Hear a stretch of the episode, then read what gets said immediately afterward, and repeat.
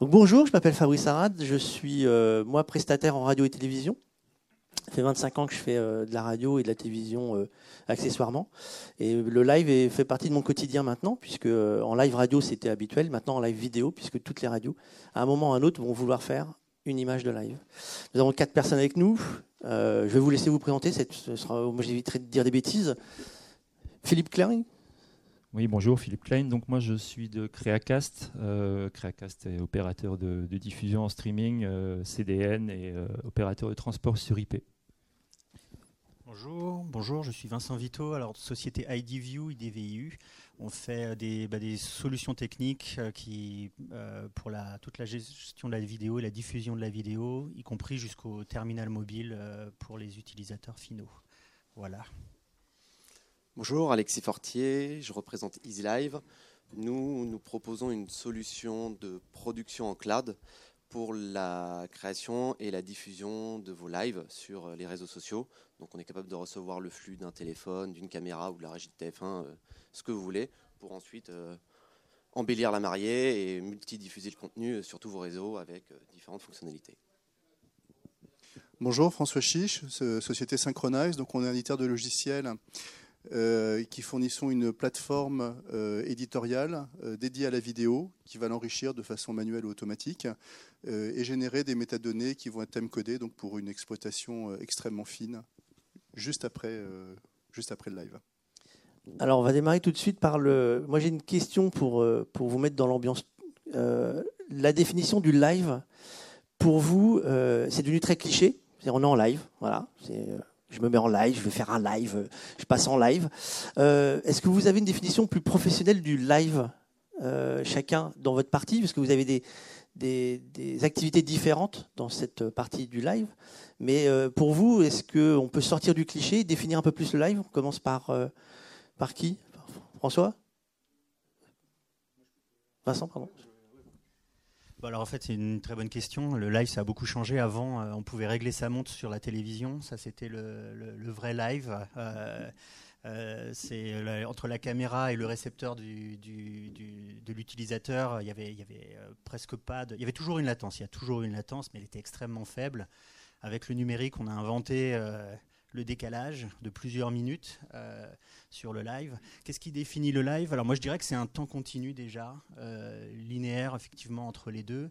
Euh, il, peut y avoir un décalage, le but c'est de le réduire, mais c'est un temps continu qui va se dérouler et c'est voilà, un événement qui est pris et qui est diffusé avec un certain décalage, mais jusqu'à l'utilisateur final et qui ne s'arrête pas. Voilà, c'est en, temps continu. on voit aujourd'hui que la, technique évolue énormément pour bah, justement rendre le live de plus en plus euh, du direct, du vrai direct, euh, réduire les temps entre, la prise, entre la capture et euh, l'accès à l'utilisateur final. C'est vraiment important, surtout si à un moment vous voulez faire y tout ce qui est événements sportifs, quand il y a les, évidemment les, matchs de foot, etc., la notion de, ce, décalage, de ce temps réel euh, par rapport à la prise est critique. C'est ça qui va faire euh, que les utilisateurs vont vivre en même temps la même expérience, quel que soit leur lieu géographique. Donc moi, je pense que c'est réduire ce décalage, c'est vraiment un des objectifs de l'industrie aujourd'hui. Après, euh, il faut garder une qualité, une, image, une belle image, et l'éditorialisation. Il faut, voilà, il y a toutes ces, toutes ces, toutes ces étages-là qui vont devoir intervenir et, euh, et voilà, sans rajouter de, décalage. Voilà. Moi, ce serait un première approche, euh, en tout cas sur le live. Je, vous laisse euh, en tant qu'opérateur, nous, on est effectivement positionné un peu différemment, mais la problématique est exactement la même, c'est-à-dire qu'on reçoit des signaux issus de prestataires techniques qui assurent les captations. Euh, et donc notre métier, c'est de les diffuser, et de les diffuser sans interruption, sans panne, sans problème de diffusion. Donc euh, la notion de live pour l'opérateur, elle est véritablement dans la préparation de la diffusion, la sécurisation de la diffusion avec euh, la redondance éventuellement des services de diffusion, des serveurs, du CDN, la supervision en temps réel pendant l'événement de ce qui se passe, c'est-à-dire qu'on est en contact en permanence avec nos utilisateurs qui euh, nous informent du moment où ils vont utiliser nos services. et de trouver et de mettre en œuvre tout ce qui peut se faire si pendant le live il y a une rupture, rupture d'approvisionnement, ça peut être un faisceau satellite qui tombe, un lien 4G qui s'arrête, mais ça peut aussi être un problème que peut-être vous avez déjà vécu, un, serveur qui ne répond plus parce qu'une fibre optique vient de casser. Et ça, ça arrive tous les jours, un coup de pelleteuse sur une fibre, euh, ça peut arriver pendant un live. Donc il faut des stratégies de surveillance, des stratégies de repli, des stratégies de sécurité. Voilà pour nous le live, ce que c'est.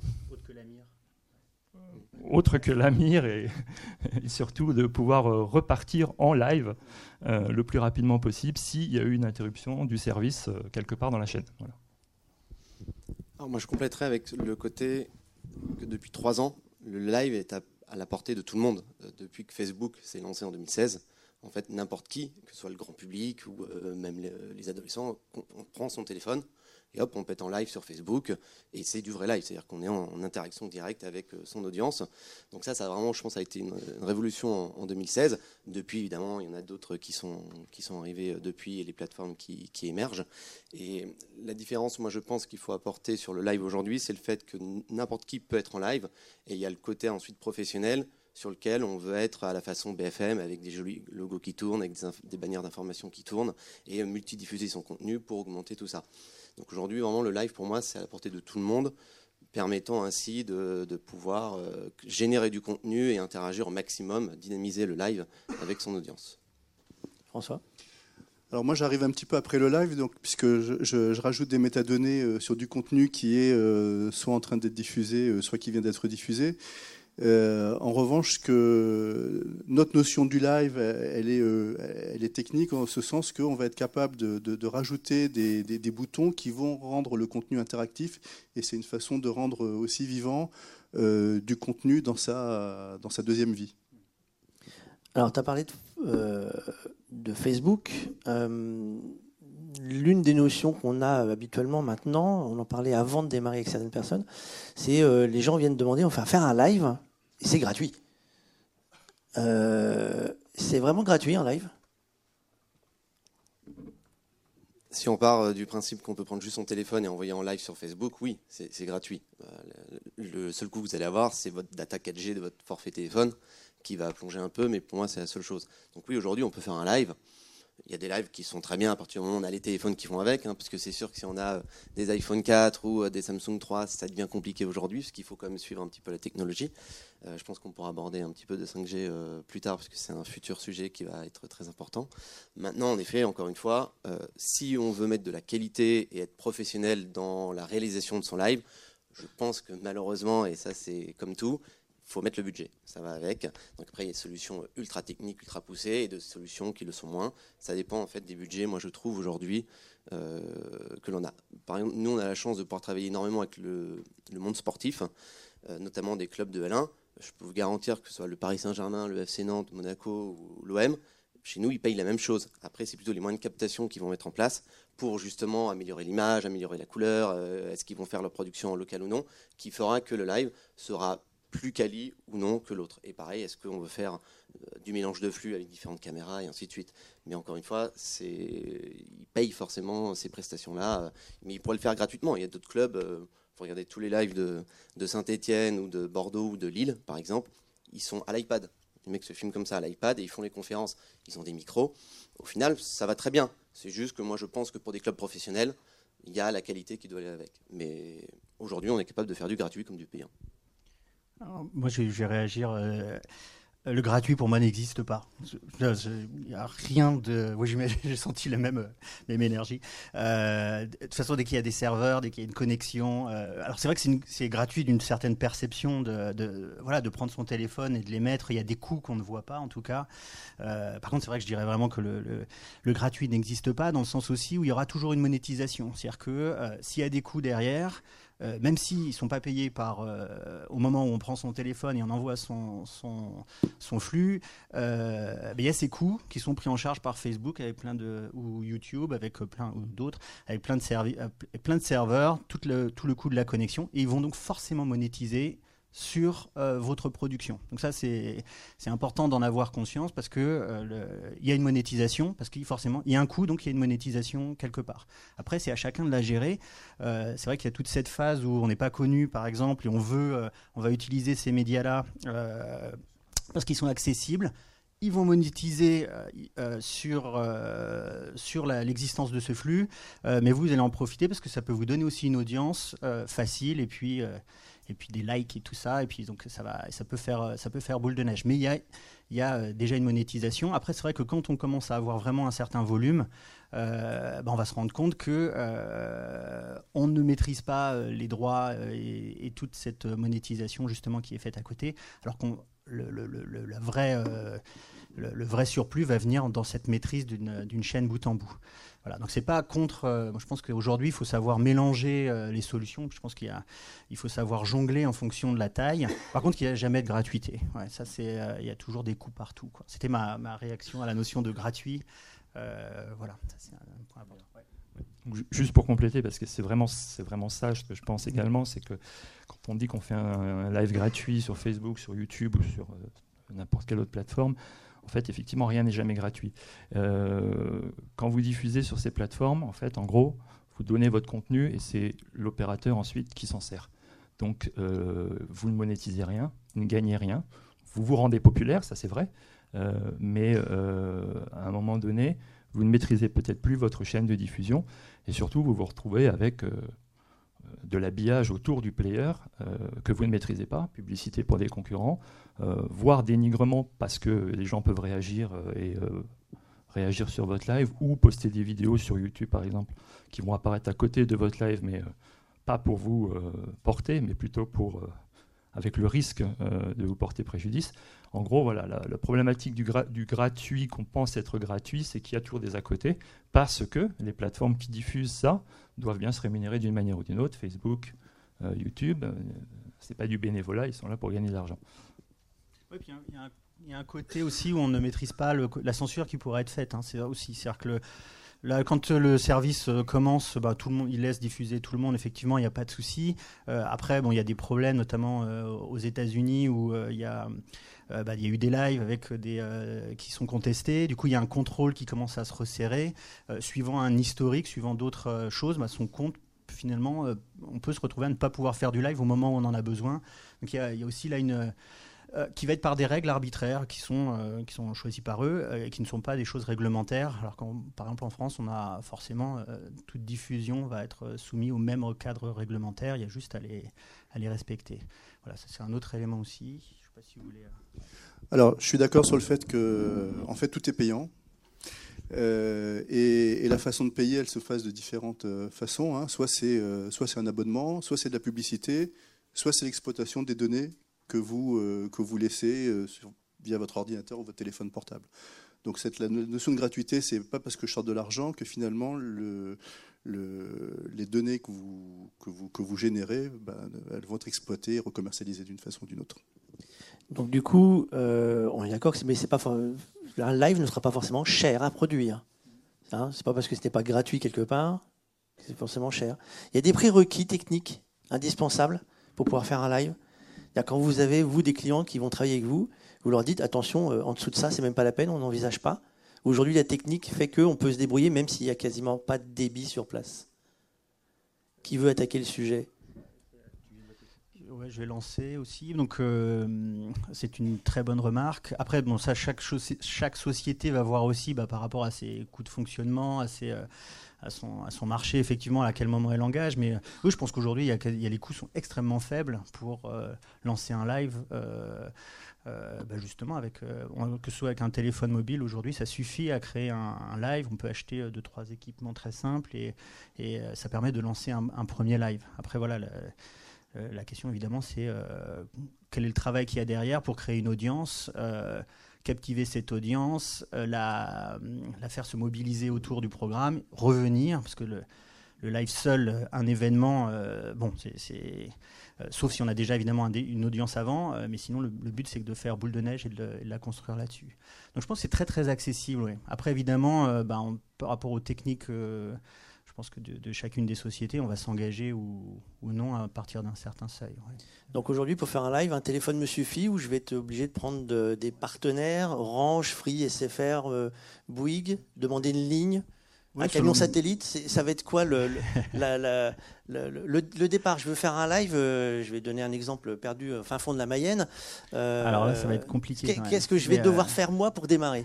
Dire que sur place, est-ce que je, je, peux me débrouiller bah, tout seul? Je teste comment? Que, Quels sont les outils que je vais avoir à dispo pour ça? Alors, je, donc effectivement, il, peut y avoir une première approche où c'est très facile. Par exemple, nous, on avait fait pour, on travaille beaucoup avec les studios aux États-Unis, donc pour Disney, on leur a fait euh, pour, tous leurs événements internes. Hop, une petite application, ils la lancent, clac, le, flux est lancé, instantanément c'est diffusé euh, sur tout leur site.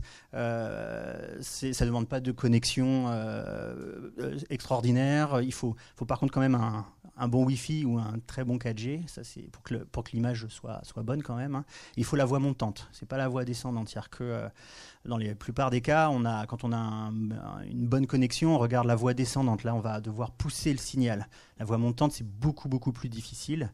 Euh, un autre élément euh, là-dessus, donc notamment en province, hein, c'est ça qui va être euh, difficile. Même un ADSL peut être problématique pour, pour pousser du live. Et puis après, un des éléments, je vais faire un peu qui arrive, c'est la 5G. ça, on travaille beaucoup avec Orange là-dessus. C'est vrai qu'il y a des débits qui sont significativement supérieurs, en plus d'une latence qui est très très faible.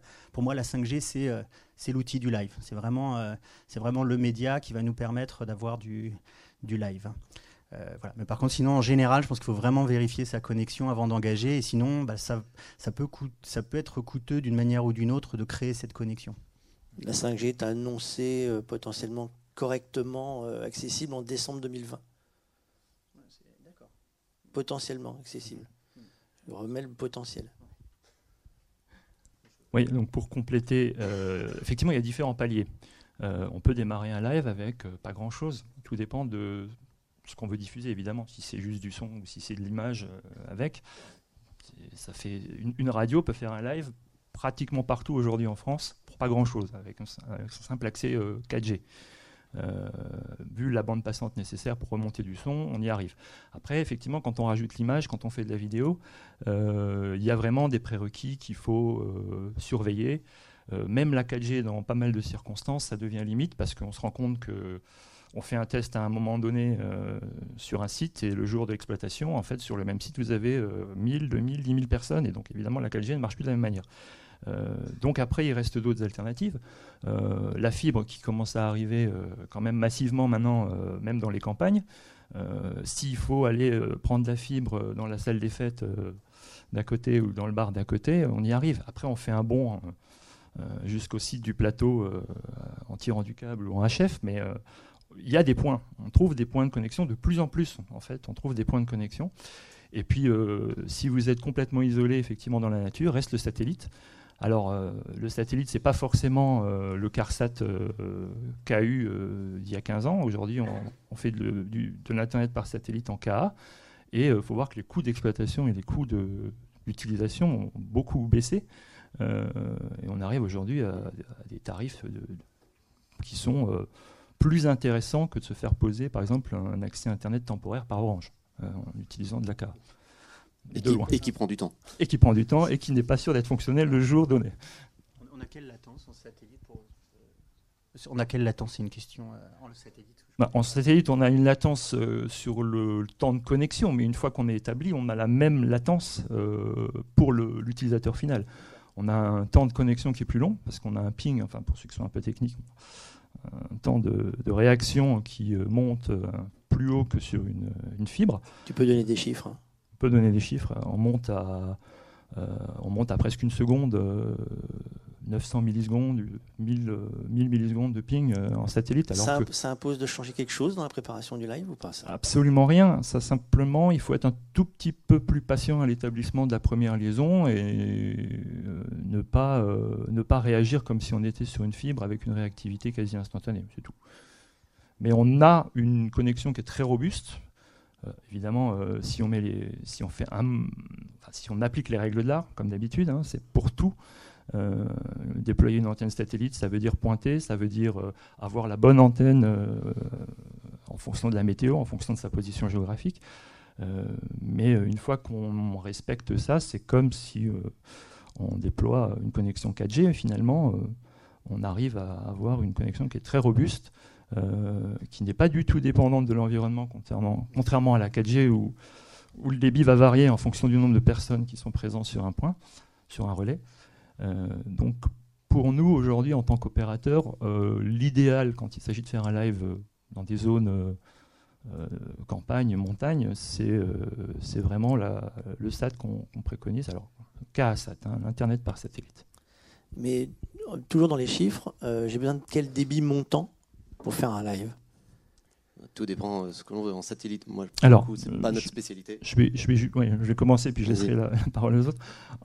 alors, pour faire un live encore une fois, tout dépend de ce qu'on veut diffuser. Si on veut diffuser que du son, si on veut diffuser de l'image, ou si on veut diffuser de l'image en, 720, en 1080 ou en HD, évidemment, le, bitrate nécessaire va être différent en fonction euh, de la qualité qu'on veut faire.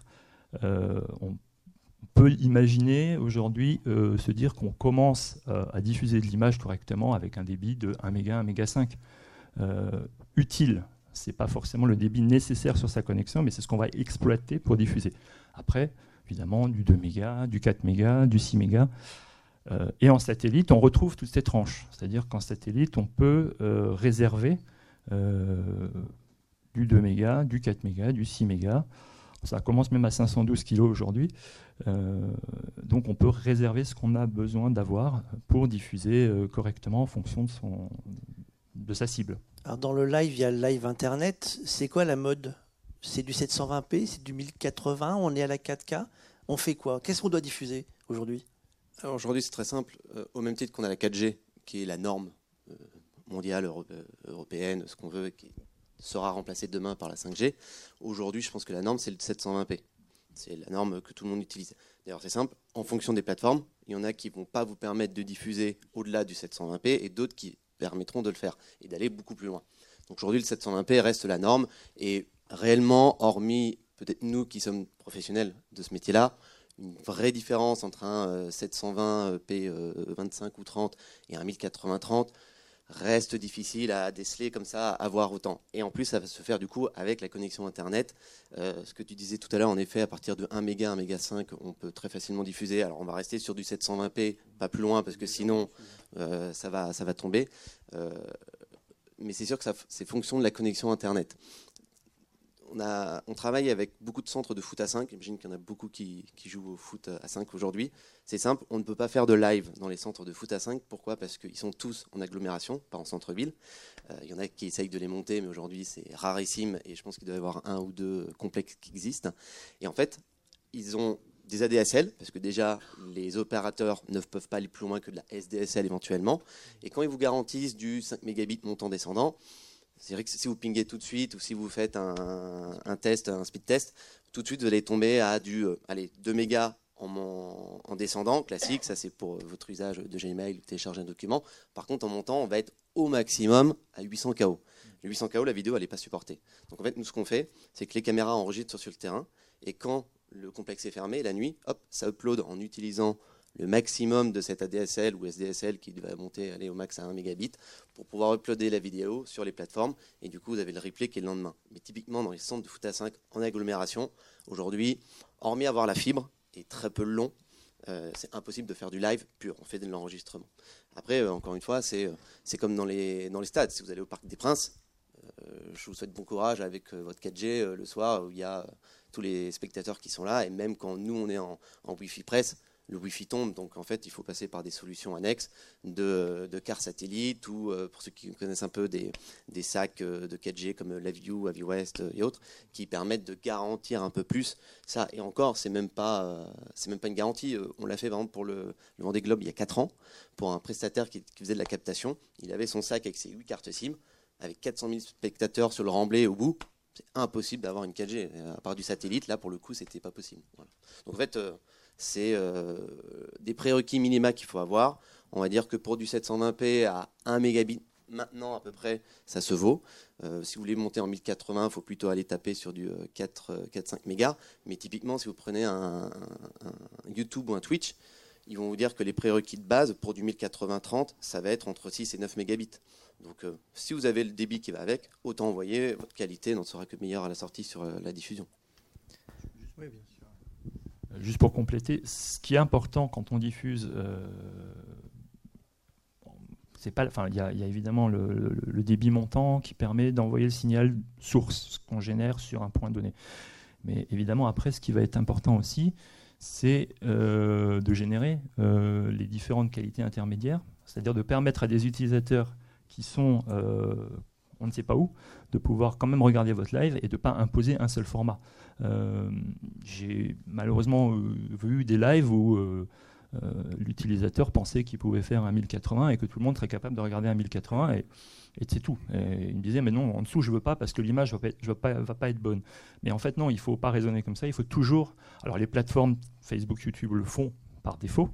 Nous on l'opère systématiquement aussi, c'est-à-dire qu'on génère des qualités intermédiaires plus basses que la qualité du flux original, euh, de façon à permettre à n'importe qui, même sur un, sur un téléphone ou sur un, un ADSL en bout de chaîne, de pouvoir regarder ce fameux live en live, pour le coup. Le but, c'est d'optimiser la, d'optimiser la, réception pour maximiser la rétention de l'audience pour pas qu'elle s'en aille, évidemment. C'est sûr que si vous pensez regarder du 1080 sur un device qui n'a pas la connexion pour, c'est compliqué. Puis après, je dirais, c'est surtout, en tout cas, il vaut mieux un très bon 720p que avant de monter. Euh, quand on est en, live, euh, l'encodage sera moins efficace, euh, déjà par construction, parce qu'il n'a pas le même temps que pour une vidéo à la demande. Euh, de euh, pour, pour, justement pour diminuer la latence, pour essayer de transmettre le signal. Donc il vaut, il vaut mieux euh, essayer de, booster, descendre un petit peu la qualité et mieux exploiter sa bande passante pour, pour avoir une image qui sera plus fine à la fin que d'essayer de monter juste la, résolution. À ce moment-là, on va, on va se retrouver avec une image qui va plutôt être, être, bas, être mauvaise en fait à la fin. C'est mon conseil en tout cas. Si tant qu'on ne fait pas de réalité virtuelle, parce que alors là réalité virtuelle, effectivement, c'est, euh, euh, il, faut, tout de suite essayer de viser de la 4K. Euh, sinon, c'est, c'est, c'est quasiment regardable. On abordera avec la 5G tout à l'heure. 720p, 25, 30, c'est hum, toujours la même question. C'est Facebook, ouais, ils ont mis en P30, en P60, ouais, P25, P50. je fais quoi en fait? En fait, aujourd'hui, on s'en fiche. Euh, ce qui est important, c'est de conserver euh, ces réglages, euh, d'être homogène dans ces réglages. C'est-à-dire que si vous êtes en Europe, traditionnellement, on travaille en 25. si on est aux États-Unis, en Amérique du Sud et en Asie, c'est du 30. mais en fait, l'important, c'est d'aligner deux choses votre bitrate, votre, pardon, votre framerate d'encodage avec euh, un autre paramètre qui est très souvent un peu ignoré par les gens qui règlent les encodeurs, c'est le keyframe, keyframe intervalle. En fait, il faut que les deux soient alignés, il y a des règles à respecter, et c'est tout. Après, on peut faire du 25. En général, c'est un pour deux, c'est-à-dire quand on fait du 25, il faut un keyframe de 50. Quand on fait du 30, il faut un keyframe, de keyframe intervalle pardon, de 60. Voilà. Ça, c'est vraiment tout ce qu'on fait. Après, l'utilisateur il ne va rien voir. Que vous soyez en 25, en 30, il n'y a aucune différence. On parle même de faire du 50 euh, dans peu de temps. Pour l'instant, les, les, équipements ne le supportent pas très bien, mais euh, ça viendra ce, que, je dirais effectivement là-dessus aussi, c'est que c'est pareil, il vaut mieux un bon 25 qu'un mauvais 60. Euh, à partir du moment, euh, parce qu'en fait, c'est pareil, on va transmettre plus, on va devoir euh, transmettre plus d'images pour qu'elles soient techniquement plus rendues. Ça va consommer aussi de la bande passante, et souvent, ça va pour quel résultat? Ça peut être des fois différenciant, mais sur des sujets très spécifiques. Moi, j'ai eu le problème qu'avec des gamers, par exemple, parce qu'effectivement, là, les rafraîchissements sont tels euh, parce qu'en fait c'est pas pas une source caméra d'ailleurs, c'est une source euh, il y a une partie de la source qui est sur le PC directement. Là on peut voir une différence euh, sur l'expérience, mais sinon il vaut mieux descendre un petit peu et aller sur du très bon 25. Et, puis surtout que c'est la, bah, c'est la base de toute la cinématographie, c'est quand même le, rafraîchissement de l'œil, donc c'est quand même, pour les couleurs, donc c'est une très bonne base. Du coup, euh, je vais extrapoler. On est en live. Euh, si je veux pouvoir aller plus loin que le live, euh, là, on était en diffusion 720p. J'ai plutôt intérêt à enregistrer sur place pour faire l'exploitation après le live. dans, tous les cas, je dirais que l'enregistrement est, important parce que, comme je vous le disais au début, un live, ça reste un live, c'est-à-dire qu'on ne maîtrise pas forcément tout. À un moment donné, vous pouvez vous retrouver au milieu d'un orage, ça s'arrête. Si vous avez un enregistrement, vous pouvez toujours remettre à disposition les quelques minutes qui ont été perdues plus tard, dire, pour les gens qui visionnent. si vous n'enregistrez rien, évidemment, n'importe quel petit aléa va perturber votre diffusion problème de réception, etc. Donc l'enregistrement, pour moi, quand on parle de live, pour nous, je pense, quand on parle de live, ça veut quand même toujours dire qu'on va proposer quelque part un replay, qu'on fait un enregistrement. Alors, on fait même pas un enregistrement. Je pense qu'on fait plusieurs enregistrements. Euh, on fait un enregistrement à la source, juste derrière la caméra ou juste derrière la régie. Et puis après, on peut, faire même un enregistrement côté serveur pour avoir le replay quasi automatique à la fin de la séquence justement, François, sur la partie euh, fichier enregistrement et augmentation du, euh, du live, c'est-à-dire on a le fichier vidéo euh, que là on, est, on a diffusé, on peut produire de l'augmentation de, sur le, en direct, en live, ou il faut vraiment faire de la post-production? Après le, direct, tout dépend de tout dépend de la latence, mais on est capable de sortir quelque chose pratiquement une minute après après que ça a été diffusé. Mais là, c'est qu'un edit, c'est début et fin, quoi. Euh, non, non, pas les plus. Non, non, non, non, non, non parce qu'aujourd'hui, en fait, Alors, nous, ce qu'on fait, c'est qu'on prend le contenu, on le fait passer via des moteurs d'intelligence artificielle qui vont permettre de, sortir différents types d'informations et de, et de refournir, de remettre à disposition ce contenu enrichi. Donc parmi les, euh, parmi les, les, les, ce qu'on va rechercher, on va segmenter le contenu, par exemple. Si on prend un JT, par exemple, eh ben, il, y a, il, y a, il y a différents événements. Et ce qui est, euh, et ce qui est important euh, pour le consommateur, c'est que le, live, en fait, il est rarement revu dans sa globalité euh, quand on le regarde après. Et, ce qui est extrêmement important, c'est d'être capable de fournir à l'auditeur du contenu qui correspond à ses attentes. Et pour un, si je prends un JT, hein, là on est en train de mener une expérience avec une, grande chaîne. Euh, leur objectif, c'est d'avoir une application mobile qui, connaît euh, euh, l'intérêt de, l'utilisateur et juste après le JT, il va lui pousser les séquences qui correspondent exactement à ses attentes. Et quand je dis juste après, ça, peut être dix minutes après, il, y a, des événements qui sont poussés sur le téléphone portable et qui permettent donc d'avoir une, une deuxième consommation et voire même une troisième consommation, puisque l'intérêt de, l'éditeur peut évoluer avec le temps et se dire bah, aujourd'hui je suis intéressé par la politique, mais demain je vais être intéressé, euh, je sais pas moi, par la variété ou par euh, l'international.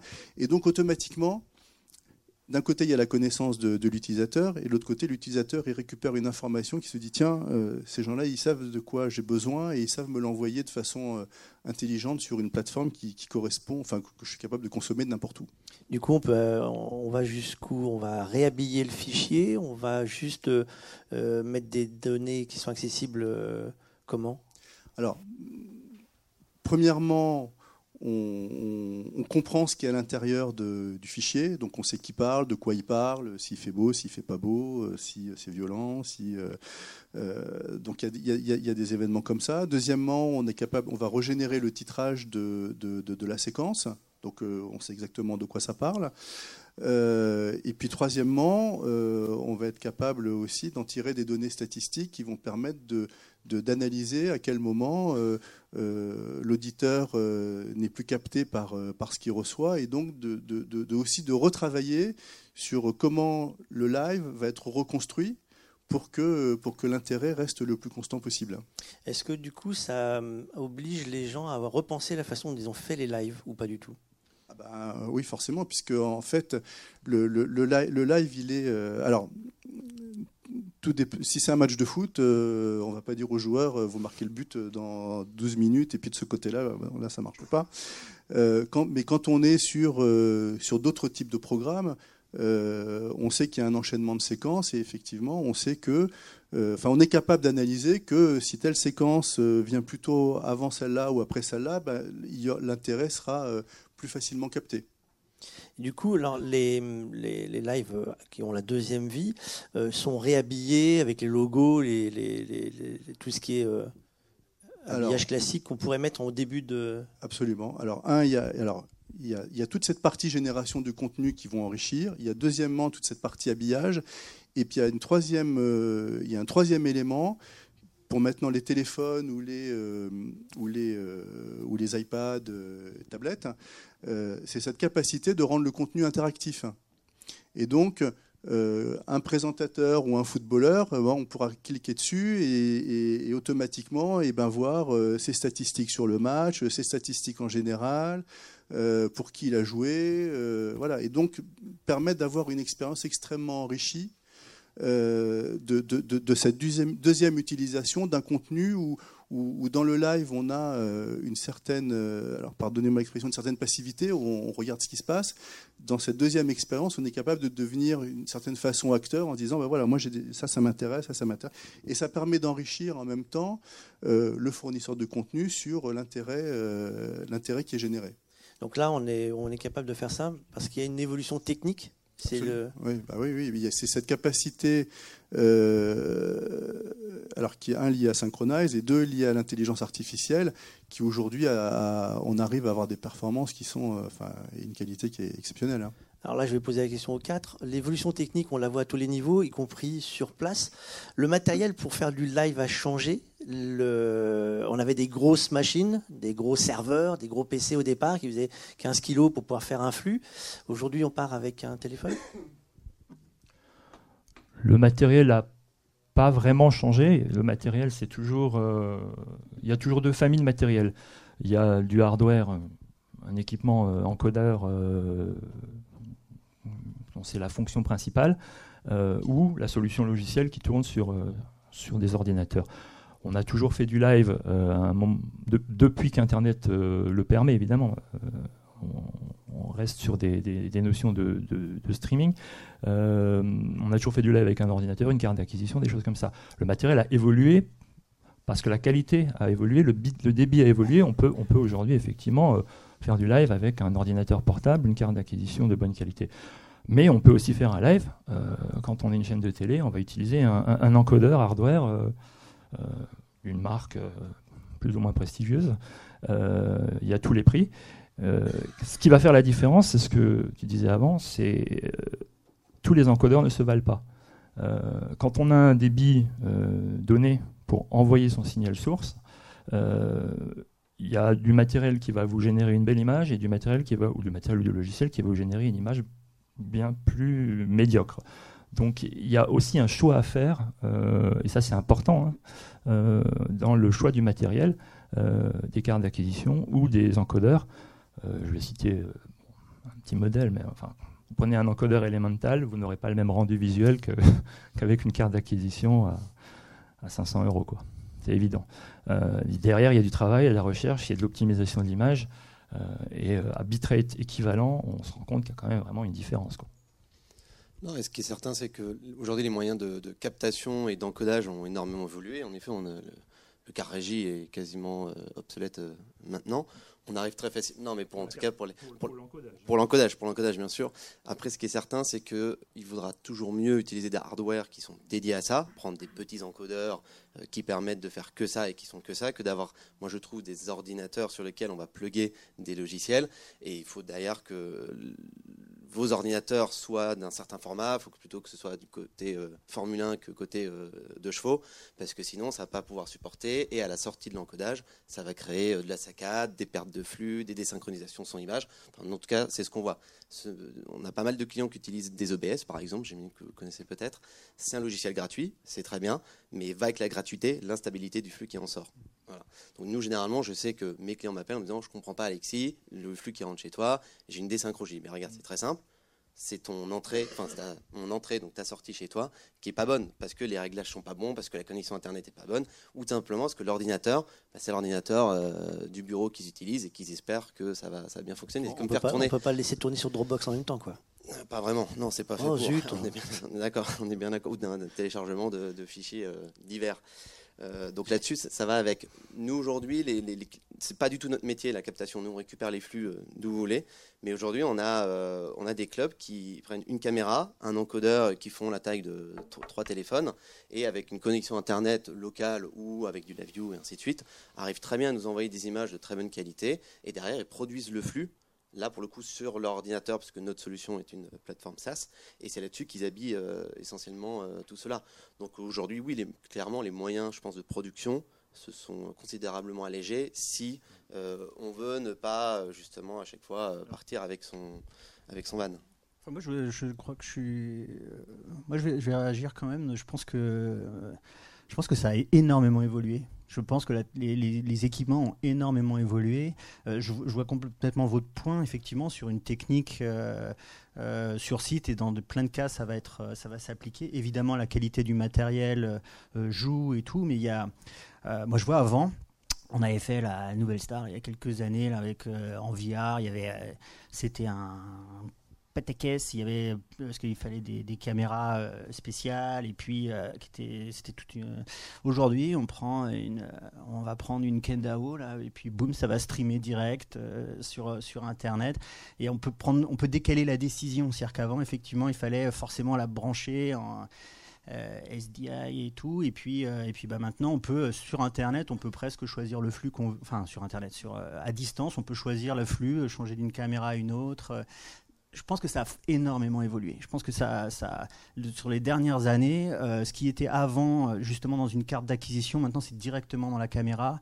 Euh, et, du coup, ça, ça simplifie une, logistique de manière phénoménale. Bien sûr, dans tout un tas de cas d'édition, de production, on, est obligé de rester sur du classique. Hein, parce que dès que on va avoir les problèmes de synchro audio-vidéo entre les différents points.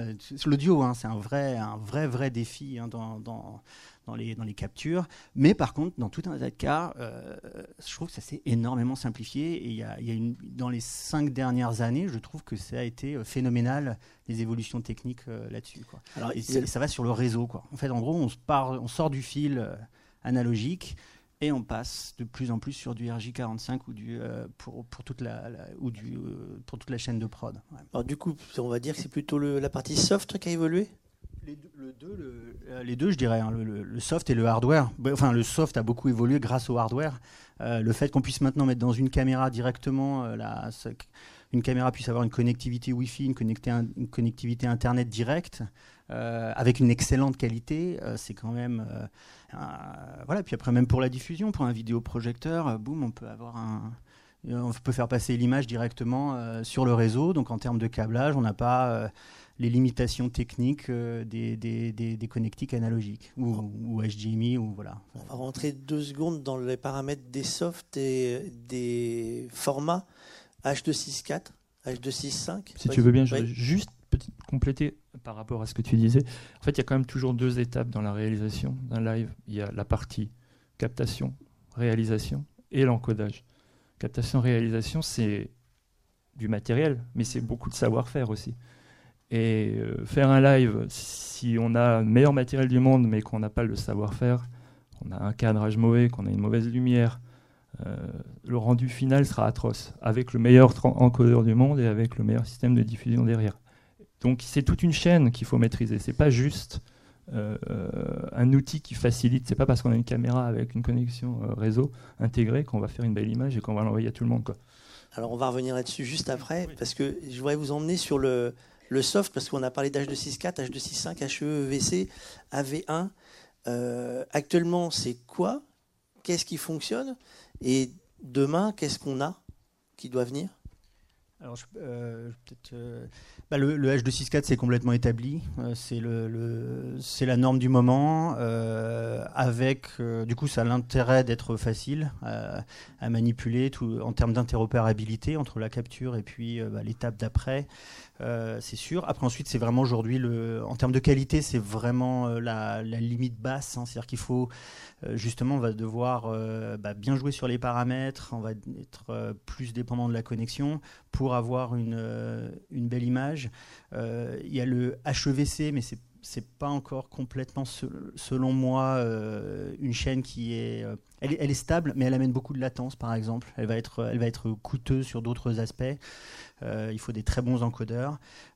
moi, par exemple, en compromis, je recommande beaucoup plus le VP8, VP9 aussi, qui sont des, les codecs de Google, qui ont un très bon piqué à connexion égale. Et puis, donc effectivement, la V1 qui est dans la lignée des VP8, VP9, ça c'est la nouvelle génération. On est très loin d'un système qui est aujourd'hui de bout en bout hein, en AV1. ça, on est, très loin de ça. Mais après, de point à point, euh, bah, c'est utilisable.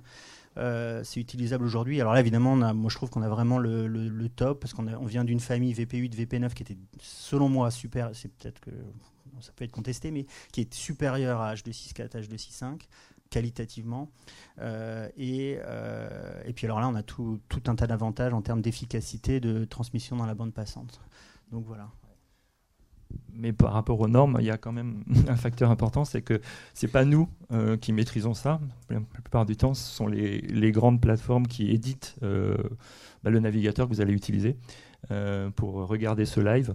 Et c'est eux un peu qui font les choix aujourd'hui. Et quand ils décident d'intégrer un codec ou de ne pas l'intégrer, c'est eux qui nous imposent en tant que société de diffusion ou de production, euh, de choisir telle ou telle solution. Euh, si on pouvait dire à Google qu'on préfère le VP8 et le VP9, enfin plutôt à Apple, parce que Google l'a promu, mais Apple n'en a pas voulu, euh, ça aurait été simple. Mais en fait, voilà, il y a des standards qui s'établissent, des standards qui sont liés à des accords commerciaux. On est un petit peu obligé de faire avec. Et c'est vrai qu'aujourd'hui, on avait le HD64 qui, bon, qui est le standard de, fait. Tout le monde l'a adopté, tous les navigateurs intègrent le codec aujourd'hui, tous les systèmes l'utilisent.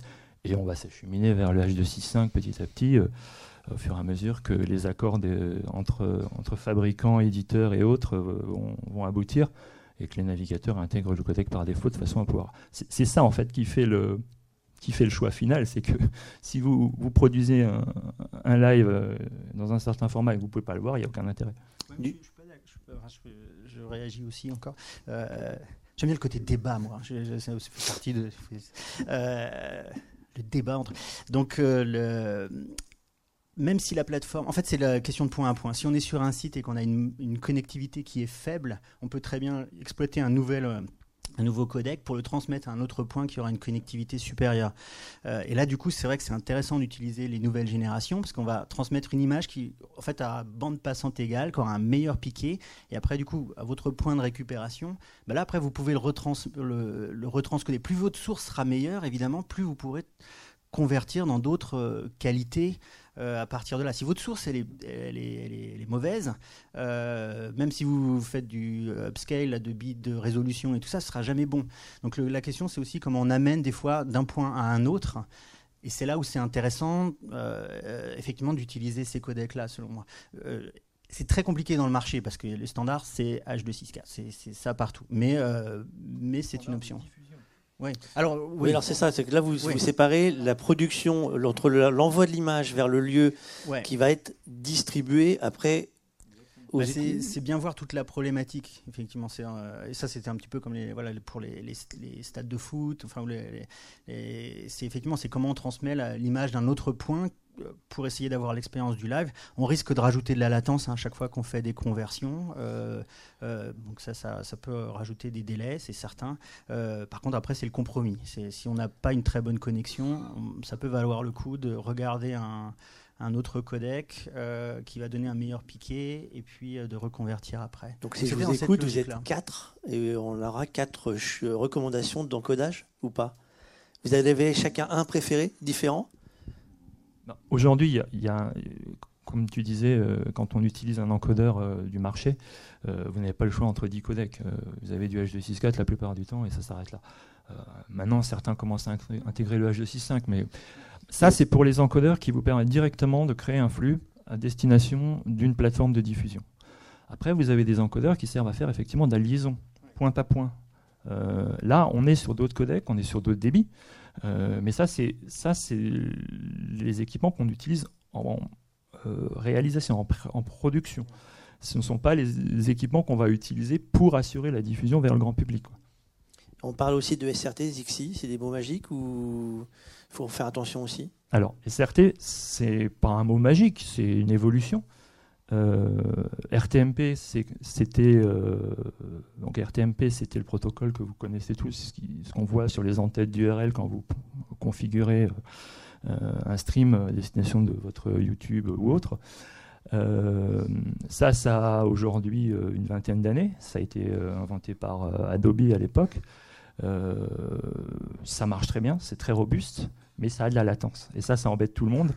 Euh, parce que quand on fait un live, euh, un live euh, sportif, 5 secondes, 10 secondes de latence, c'est pas acceptable. Donc on a des constructeurs qui ont réfléchi à ça et puis qui se sont dit on pourrait essayer d'améliorer ça. Alors tout en restant sur la même notion de robustesse, parce que c'est ça qui est important quand on encode entre votre encodeur et le CDN sur lequel vous envoyez, il ne faut pas que ça coupe toutes les 3 secondes. donc il faut un protocole qui tienne. Donc pourrait faire de l'UDP, euh, c'est super basse latence, mais par contre, euh, euh, si vous n'êtes pas sur un réseau privé, ça ne tient pas. Donc le SRT est arrivé avec des gens qui poussent vraiment là derrière. et aujourd'hui, on a ce protocole qui commence à être massivement adopté par à peu près tous les fabricants et éditeurs. Et c'est ce qui va naturellement remplacer le RTMP d'ici peu, ou déjà pour certains. Il faut différencier le SRT qui va servir à envoyer entre votre encodeur et le CDN, du SRT qu'on pourrait utiliser pour faire de la liaison point à point, parce que les deux usages sont possibles, euh, mais ce ne sont pas les mêmes paramétrages. Zixi Un mot sur Zixi? Rapidement. Zixi, c'était une belle idée, c'est-à-dire que euh, avec euh, l'adjonction d'un protocole à votre flux on arrivait à le rendre plus robuste, à éviter des pertes de paquets et des choses comme ça. Maintenant, est-ce que Zixi va encore euh, être utile quand on aura du SRT partout pour l'encodage? Et du coup, la V1, c'est un encodage qui peut prendre suite ou on ne compare pas aujourd'hui? C'est-à-dire sur. Euh, on parle de, donc H264 SRT, donc ou H265 SRT. Ah oui, je pense que ça, ça va être. Euh, le, les, véhicules de transmission aujourd'hui sont compatibles euh, je ne connais pas d'ailleurs entre le SRT et le AV1 ce qui, ce qui a été. Euh, euh, mais je pense, que le, je pense que le packaging va être compatible. Ça, c'est. non, ouais. ouais. Il ne faut pas confondre deux choses. SRT et RTMP sont les protocoles de transport. C'est la capsule dans laquelle on met le matériel. AV1, H264, H265, c'est la manière dont on a traité les images. D'accord. Euh, donc, euh, on peut avoir un protocole de transport et avoir des codecs différents à l'intérieur. Même si il y a des standards de fait qui s'établissent, RTMP H264, euh, SRT probablement H265. Alors on a, on a considéré qu'on savait produire notre live, hein, c'est-à-dire qu'on a les caméras, euh, on va réussir à émettre soit directement depuis la caméra, soit depuis la régie. On va pas rentrer dans le détail des régies, mais j'envoie mes flux. Aujourd'hui, euh, j'envoie un flux réalisé avec l'habillage tel que je l'entends euh, sur Facebook, YouTube ou n'importe quel CDN privé et mon player privé. Il y a d'autres méthodes, on parle de cloud, et là c'est Alexis, vous êtes déjà là-dessus. On produit en cloud. Tout à fait. C'est-à-dire que nous, on est sorti vraiment du côté captation. Euh, comme je disais euh, tantôt, c'est pas du tout notre domaine. Euh, nous, on passe par des sociétés de captation qui produisent le flux et en fonction de l'endroit, de la demande du client et autres, le flux peut être produit sur place complètement, ce qui fait que nous, on récupère le flux habillé et on ne sert que de plateforme de multidiffusion parce qu'on va apporter, ce dont vous parliez tout à l'heure, la sécurisation du flux pour garantir la diffusion sur les plateformes. Parce que lorsque vous avez une rupture de flux classiquement, euh, généralement local et à 95% du temps un problème de connexion Internet. C'est dommage que parce que vous avez une coupure de 15-20 secondes, votre live, votre post live sur les différentes plateformes soit coupé. Et donc pour régénérer le tout, généralement ça prend du temps et on régénère des posts et on perd l'audience. Donc nous ce qu'on fait, c'est qu'on vient remplacer euh, justement euh, tout ceci par des mires à l'ancienne, sans faire de la redondance fondamentalement. C'est juste qu'on vient mettre un second flux live, une image d'attente ne, quittez pas, nous revenons dans quelques instants. Euh, voilà, typiquement. Et après, il y a ceux en effet qui produisent les flux. Euh, vraiment là-dessus, euh, typiquement, je, vais prendre le cas de, Brut, avec qui on travaille énormément. Tous les lives qu'ils font, en fait, bah, ils dégainent le téléphone ou ils font des interviews de, personnalités. Et du coup, ils filment uniquement sur place et ensuite à distance, que ce soit dans votre canapé ou, bureau, il faut juste un ordinateur avec Chrome ou Safari bah, vous connectez à notre solution et à partir de là, on vient ajouter les habillages, euh, comme je disais, donc le logo brut, euh, le nom de la personne, euh, différentes bannières. On va commencer avec un jingle d'entrée, ce que tu disais tout à l'heure, pour que le live soit un peu plus qualitatif. Et à partir de là, on va venir encore une fois le, multidiffuser. Tout dépend de, ce que l'on veut faire. Typiquement, on commence à travailler de plus en plus dans le e-sport. Et on travaille notamment avec la Fédération française de foot, qui a lancé sa, catégorie e-sport il, y a deux ans.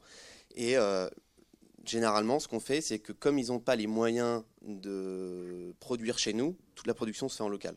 Donc nous, on ne sert vraiment que de système de récupération du flux. Alors on l'a fait la semaine dernière, par exemple, c'était un match qui se joue au Portugal, donc c'était le e-sport Portugal contre la France. Et en fait, ce qu'on a fait, c'est qu'on a pris le flux qui était monté là-bas pour le transcoder déjà, le redescendre à la production en local française, parce qu'évidemment c'était un flux anglais. Donc mon prestataire de, captation, lui, a récupéré le flux que je lui sortais. Il a fait son habillage avec ses casteurs français qui commentaient derrière des panneaux, euh, tout est beau. Et il me remontait depuis son encodeur un nouveau flux français monté, et nous on multidiffusait. Donc en fait on était à un point d'entrée pour récupérer le flux, garantir le fait que ça n'allait pas couper, juste pour récupérer ce flux-là. Montage en local et rediffusion par notre solution avec ce côté euh, sécurisation. Est-ce qu'on considère que c'est l'avenir de la, réalisation des lives? Bah, Ça réduit considérablement les coûts. Euh, je vais reprendre encore un exemple. Aujourd'hui, je propose à certains de mes clubs d'utiliser des GRI au lieu de les faire venir de Paris avec le coût de déplacement, le logement, tout ce qui va avec. En fait, le GRI, qu'est-ce qu'il fait?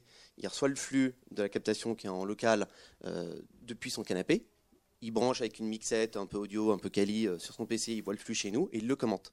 Dans la soirée, il peut se faire comme ça deux matchs, ce qu'il ne pourrait pas faire s'il était en local. Donc aujourd'hui, on réduit considérablement les coûts de, production et euh, de, réalisation d'un live en étant dans le cloud. Donc la gestion à distance se fait aujourd'hui de plus en plus facilement en fonction des protocoles. Donc on en revient au RTMP qui euh, va devoir générer de la latence ou du SRT en fonction des encodeurs que l'on a.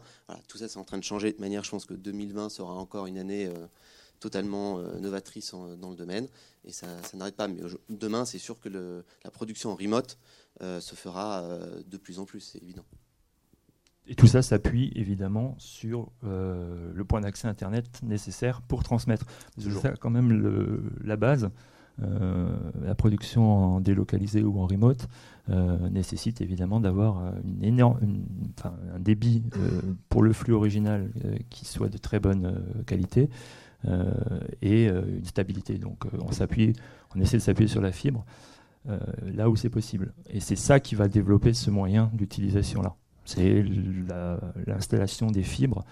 le satellite, il y a du ping, il y a du délai qui est un peu plus long, on peut l'utiliser, mais c'est vraiment la démocratisation passée pour moi, hein, en tout cas euh, par euh, l'installation de la fibre. D'ailleurs, on le voit, tous les stades aujourd'hui s'équipent pour travailler comme ça, pour travailler en, production des locs.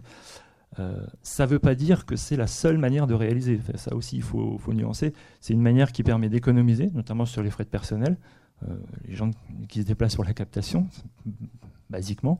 maintenant, quand vous faites un live qui est euh, un petit peu tendu, je pense par exemple à un événement politique ou des choses comme ça, euh, voire un événement sportif où il faut vraiment avoir une réactivité et être dedans, être dans l'événement, un match de boxe par exemple, je pense qu'il y aura toujours encore besoin d'avoir le journaliste qui soit au pied du ring ou à côté de l'invité pour pouvoir l'interpeller, réagir tout de suite.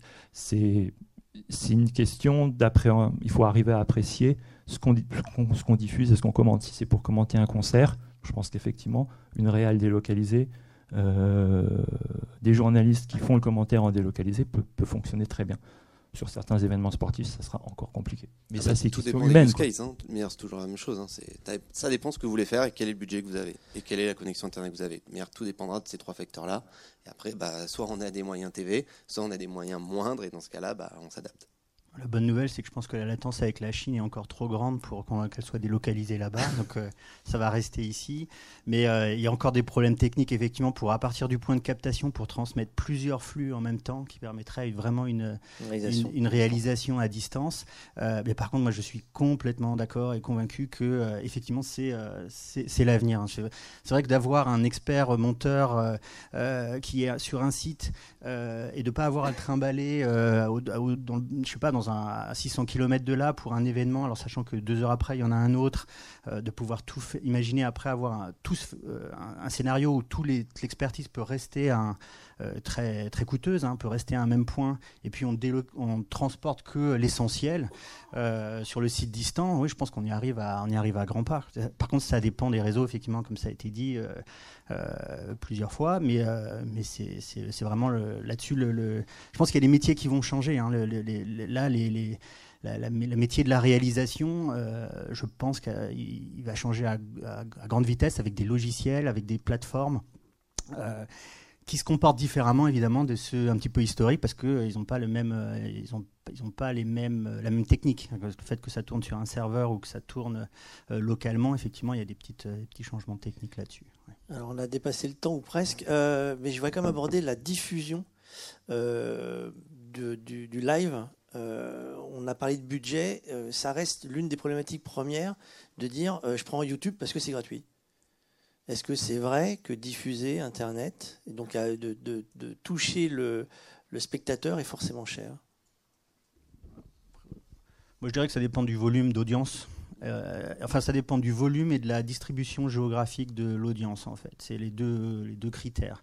Euh, parce qu'évidemment, si on a un faible volume d'audience, même sans YouTube et Facebook, euh, les coûts peuvent être extrêmement bas. Il y a avoir euh, des serveurs aujourd'hui euh, qui tournent et qui rediffusent un flux euh, sur une petite audience, ça coûte quasiment rien. Il y a plein de solutions, même open source, voilà, qui permettraient de faire une base. Après, évidemment, là, c'est vraiment du cas, du cas simple.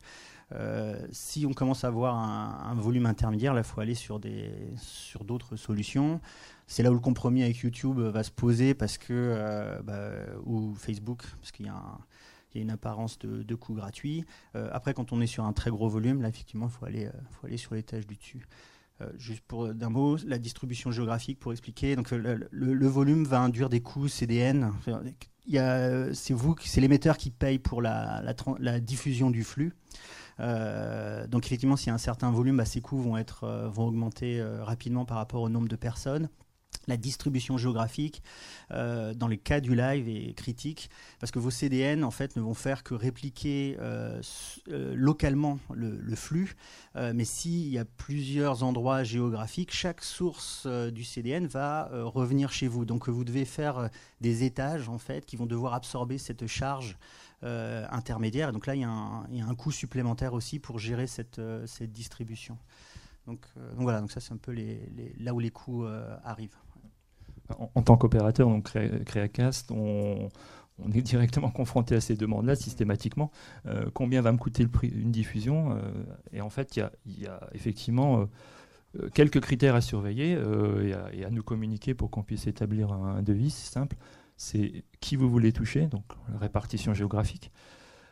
Quelle est l'audience que vous estimez ou Qu'est-ce que vous avez comme audience en tête et, et, quelle est la durée de diffusion après, on se rend compte, parce que ça fait pas mal d'années qu'on le fait, que c'est systématiquement surévalué. Donc on a toujours tendance à expliquer aux gens que on peut faire euh, ce qu'ils veulent faire euh, pour un budget moindre. Donc ça en général, ça leur fait plaisir. Euh, et que même des contraintes, des fois, qu'ils pensent être fortes, c'est-à-dire au niveau tarif, par exemple, je veux diffuser vers des pays qui sont en Amérique du Sud, alors que je suis en France, je sais que je vais avoir une audience là-bas, euh, et ben, ne nécessite pas forcément euh, de prendre de la ressource locale, c'est-à-dire en gros d'acheter euh, de la ressource sur un CDN qui se trouverait en, Afrique, en Amérique du Sud ou en Afrique ou en, Chine, on arrive à desservir une grande partie de la zone, des zones mondiales très correctement à partir, partir des CDN qui sont situés en Europe et donc on limite les coûts de réplication. ça, c'est une analyse que nous, on arrive à faire parce qu'on connaît nos routes de diffusion. Euh, et donc, quand on a une demande, c'est une des premières choses qu'on fait, c'est où voulez-vous diffuser euh, Et on regarde euh, comment, comment on peut atteindre tel pays, avec quel, par, par où va passer le signal, en fait. Voilà.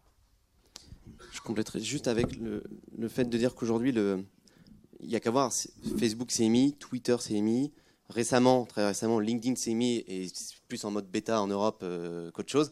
Si LinkedIn aujourd'hui se met à faire du live, c'est que quand même le live a une puissance d'audience qui est incomparable. Et je pense que c'est le meilleur moyen de, le faire. Maintenant, ce qui fera que vous avez une audience qui est récurrente, euh, moi c'est ce que je dis très souvent à, tous mes clients, c'est éduquer votre audience. C'est la répétition de live avec des moments où on sait que c'est à tel moment qu'il faut, il faut planifier les événements, il faut, voilà, faut donner vraiment des rendez-vous quotidiens à euh, ses clients, donc c'est, enfin, à son audience, pour pouvoir euh, la conserver, euh, faire évoluer avec les, modes de metadata, d'hébergement en player privé ou non et autres, pour pouvoir conserver cette audience-là. Mais aujourd'hui, multidiffuser, je pense que sur les plateformes reste le meilleur moyen. Quand on me dit je suis pas d'accord parce que ça va cannibaliser mon contenu. Je dis non, le jour où vous aurez plus les spectateurs ou les ultras qui viendront au Parc des Princes, là vous m'appellerez. Mais aujourd'hui c'est faux, ça n'existe pas. Donc vous ne pourrez qu'augmenter votre audience en générant davantage de live autant que vous pouvez. Et effectivement, une option, c'est la multidiffusion, c'est-à-dire ne pas se contenter d'un seul support de diffusion. On peut très bien imaginer diffuser son programme, son live, euh, sur sa page, euh, sur une page privée, avec un abonnement ou un service qu'on a acheté pour garantir une qualité optimale je sais pas, on est une municipalité, on ne peut pas forcément avoir un player YouTube avec la pub autour. Euh, mais on peut quand même diffuser en même temps la même chose sur son compte YouTube, sur son compte LinkedIn, sur son compte euh, Facebook. Et c'est cette notion de multidiffusion qui devient presque importante, c'est-à-dire que euh, c'est là qu'on va toucher le maximum de personnes. Euh, et tout dépend évidemment de l'événement que vous, couvrez, mais euh, si c'est un événement donné, un instant donné sur lequel on s'est donné de la peine pour communiquer, sur lequel on a mis des moyens, c'est dommage, à la limite, de limiter euh, sa diffusion. Il faut se garantir une première plateforme d'accès qui est la plateforme, on va dire, sur laquelle vous avez ramené tout le monde, qui est celle sur laquelle vous voulez que les gens se rendent en priorité, mais derrière, vous pouvez très bien diffuser simultanément euh, sur différentes plateformes. ce que je parce qu'il y a plein de scénarios possibles hein, quand on parle de live. C'est vrai que la, un élément que je voudrais euh, rappeler, c'est la monétisation aussi, qui veut euh, les objectifs de monétisation que vous, qui pourraient être exister sur un événement que vous pourriez avoir. Euh, et ça, c'est la sécurisation, après pas en termes de qualité de service, mais en termes de copie contre la, de protection contre la copie. Euh, je pense que ça peut être un critère aussi. C'est-à-dire que si vous avez un objectif après de cet événement ou ce live représente quelque chose qui a une, une valeur très forte, qu'en plus après il va y avoir une monétisation qui peut être faite par rapport à, des, euh, à l'éditorialisation et au replay, à la, VOD qui pourrait être construite à partir de ça, euh, bah, c'est de garder en tête euh, aussi qu'il faut peut-être avoir une problématique de sécurisation de ces flux. Euh, une maîtrise, donc évidemment quand c'est très grand public, elle est, elle est limitée, mais si vous avez des, si vous voulez pas que ça devienne zéro la monétisation après, c'est prendre ça en compte. Quand effectivement on est sur du YouTube Live, il n'y a, pas de protection, et sur du Facebook Live, je ne sais pas, mais je. C'est même pas une question il n'y a plus de propriété de droit. C'est même pas une question de protection, c'est qu'on donne, on donne son contenu d'office. On donne ses droits, mais après c'est vrai qu'on pourrait avoir une euh, pour l'exploitation après sur son éditorialisation VOD, etc. On pourrait avoir sa propre création. Oui, voilà. Donc c'est ce côté-là aussi que je, mentionnerais, c'est que euh, euh, par exemple, nous on a des cas avec la pour la des, cours en ligne, des conférences qui sont très spécialisées et d'ailleurs qui ont besoin de beaucoup de, de enfin qui sont pour être intéressé euh, sur l'éditorialisation. Euh, et effectivement, dans ces cas-là, il y a, y a des, soit de la confidentialité, soit de la monétisation après qui est très importante. Si on, si on ne fait pas attention à la sécurisation, euh, bah, c'est comme si on, on l'avait fait pour gratuit après et qu'on avait, avait abandonné tout le business. Voilà. Je vais être obligé de vous arrêter là, même si c'est passionnant. je vous invite, pour ceux qui ont des questions précises, à vous rapprocher des quatre intervenants, puisque vous avez à peu près tous les niveaux de, du live qui sont représentés. en tout cas, on a essayé de répondre à certaines questions sur le live. J'espère qu'on a été euh, intéressant. Merci à vous. Merci à vous.